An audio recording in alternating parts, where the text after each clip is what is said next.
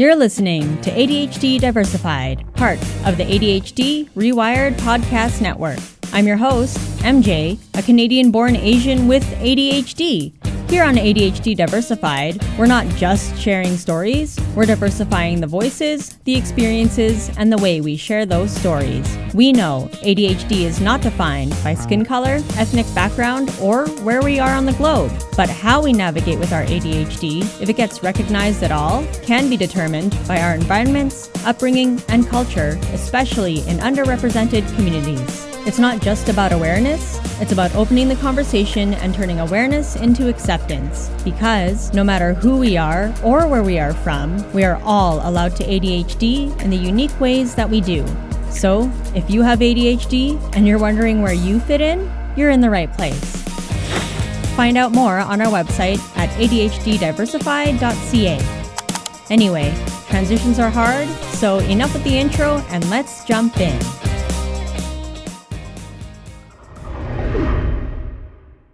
One of my more obvious ADHD traits, especially if I forget to take my ADHD medication, is that I am someone who cannot sit still.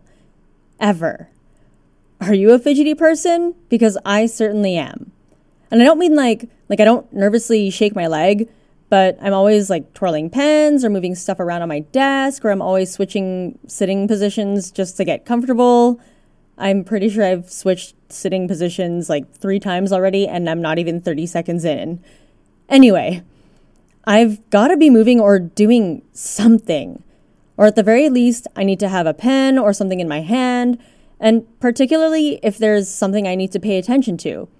No, not while driving. I'm talking about conversations or things that we need to watch or listen to, like an online class or a lecture or a group discussion. So whether I'm like taking notes or crocheting or playing with my hair, I actually have trichotillomania, which is a hair pulling disorder. So there's that. Um, where was I going? Right. So like if I'm like twirling a pen, which can also be kind of distracting for others. Uh, I also have some amazing fidgets from Fidgetland. Shout out to Fidgetland. Yeah, my hands just I, like I have to be busy doing something. Like I've got to be moving. Now, this can be problematic when, say, you're in a class or in a meeting or in a group coaching call or doing a live event. Ah, not guilty. Just kidding, I totally am. But that's not to say that I don't pay attention, because I actually do, for the most part. Um, sometimes the ADHD wins, but that's because sometimes the ADHD wins, and my fidgeting doesn't have anything to do mostly with my attention span. Well, Actually, it does, because the way I pay attention sometimes, it doesn't exactly make it look like I'm, you know, actually paying attention.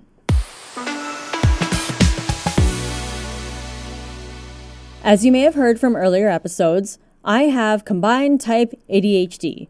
Basically, when I asked the therapist like which type of ADHD I had, the answer was simply yes. Now, during this time when we're still trying to get through this pandemic, for many of us, the way we've been socializing or taking classes have mostly been virtual. You know, Zoom, FaceTime, Discord, Messenger Rooms, Skype, Uber Conference, just to name a few. Then, of course, for like screen related entertainment, which is kind of what we've got right now, you know, we've got video and streaming services. Now, if it's a meeting, I try to be as respectful as I can and, you know, be not so obvious. Keyword being try. I mean, it's one thing for me to be crocheting or playing a phone game like solitaire, don't judge me, you know, while watching something on the big screen. It's just something I do. And I imagine probably many of you do too. So if you're like a fidgety person while watching something, then you might relate to this.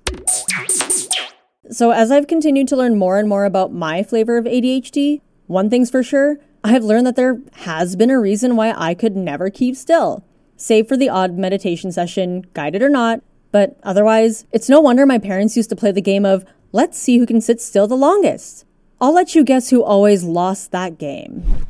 Now, in classes or in coaching groups, or even if I'm the one leading a discussion, it doesn't always show that I am moving around, but the fact is is that I'm actually very rarely sitting still. Even right now as I'm recording, I'm like gesturing around and kind of making faces.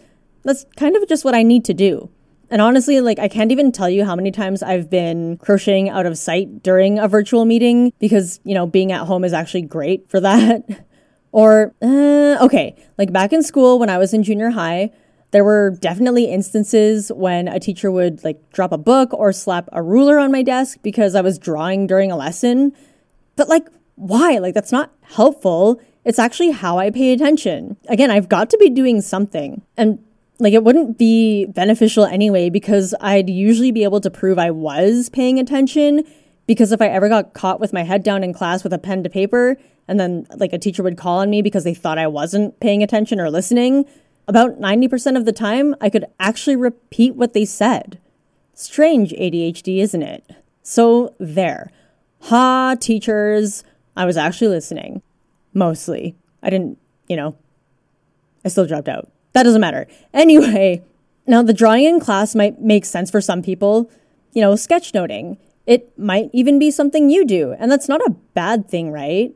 Like, say if you're listening to something or watching a lecture, whether like pre lockdown or taking a class from home right now, like you might actually be drawing or actively taking notes related to what you're listening to or learning. For me, that's actually helped me far better than like being forced to lock eyes with the board at the front of the classroom or the screen. Again, like this is probably most applicable to lectures and stuff, but even then, in many instances, I seriously can't just sit and stare while trying to take in information. Besides, if I see something pop up that's really important, I'll either write it down or I'll take a picture. And at the very least, though, like in the past, like I wish my teachers would have given me like a piece of Play Doh or a keychain or something so that, you know, while I'm fidgeting, my head could at least be up to even just appear like I was paying attention instead of, you know, slamming a ruler on my desk because I was literally taking notes. Like again, that's that's not helpful. Are you like this too? Are you someone with ADHD who needs to be somewhat physically busy to pay attention or listen to something? Let me know on the website. So this brings me to something else that I struggle with, and I imagine others do too, is eye contact during a conversation.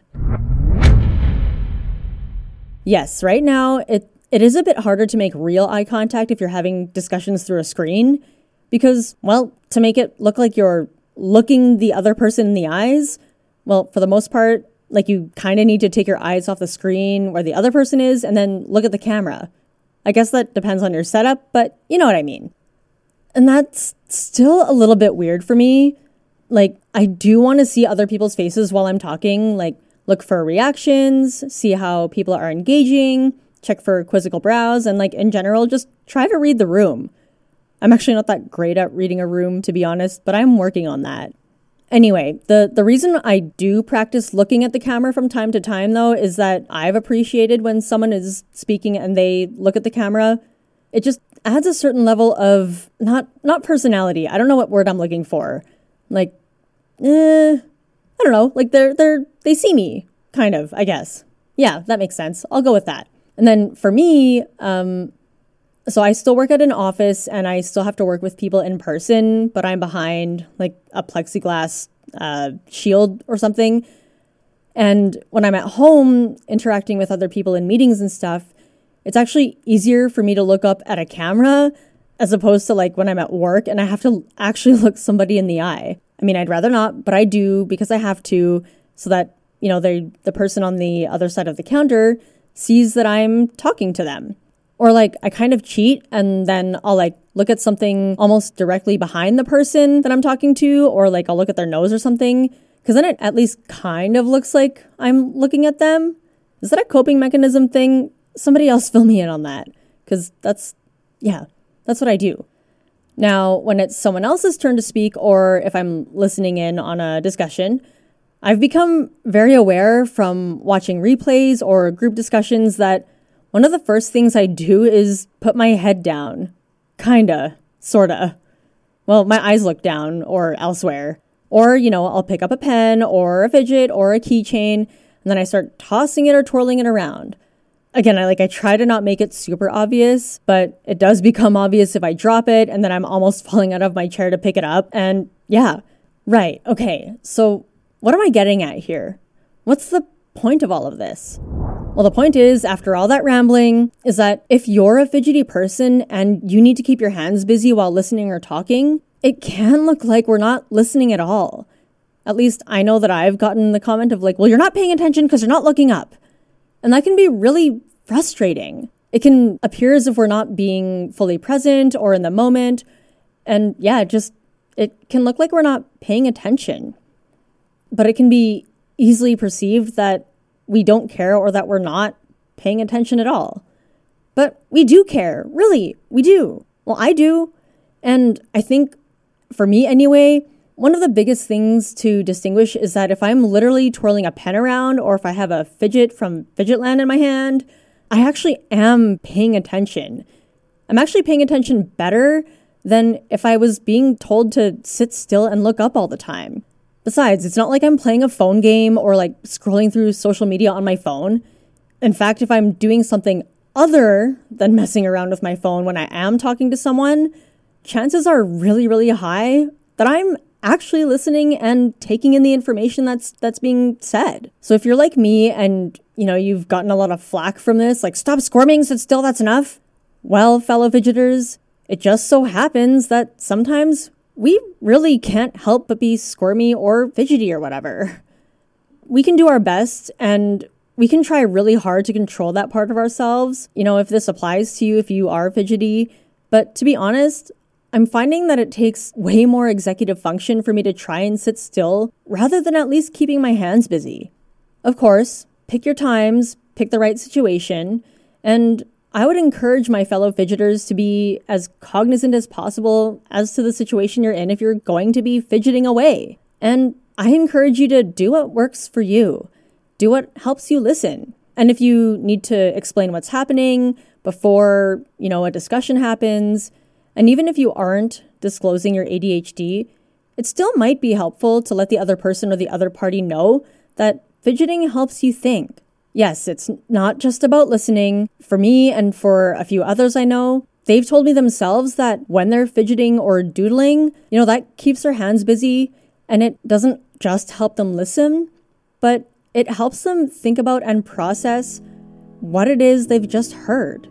I don't know about you, but that sounds pretty valid to me. And at least, again, you know, depending on the situation, if we can give ourselves permission to ask for what we need and bring awareness to what we're doing and why, it just might help others understand. That always seems to be the first step, doesn't it? Bringing awareness so that others might understand. I'm not sure if this helps, but I hope it does in some way. Because if you're a squirrely person and need to fidget or sketch or whatever, at least we can let others know beforehand that yes, we care, yes, we are present, and yes, I swear I'm listening. See you next time.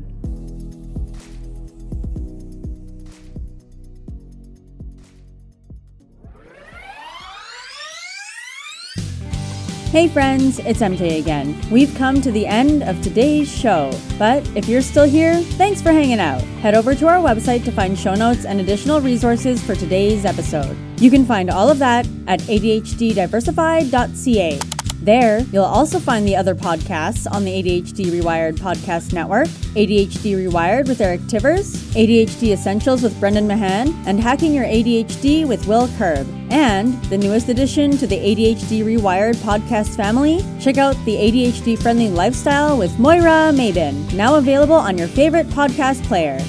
You can find all of us at ADHDdiversified.ca. Join me and the rest of the ADHD Rewired podcast family for a live Q&A every second Tuesday of the month. Go to ADHDrewired.com slash events to register. You can subscribe to ADHD Diversified on Apple Podcasts, Spotify, or wherever you enjoy listening to your favorite shows. If you want to support diversity and neurodiversity, share this podcast with your friends, family, and whoever you think needs to hear our message. Who knows? Maybe someone's self advocacy just might start here. And if you like what you hear, We'd really appreciate it if you gave us an honest rating and review on Apple Podcasts, Spotify, or your favorite podcast app where you can leave ratings and reviews. Remember, ADHD is not defined by skin color, ethnic background, or where we are on the globe. We all have a story, we all have a voice, and no matter who we are or where we are, we can come together to share our unique experiences. Let's keep the conversation going. Thanks again for being on this journey with me, and we'll talk to you in the next one.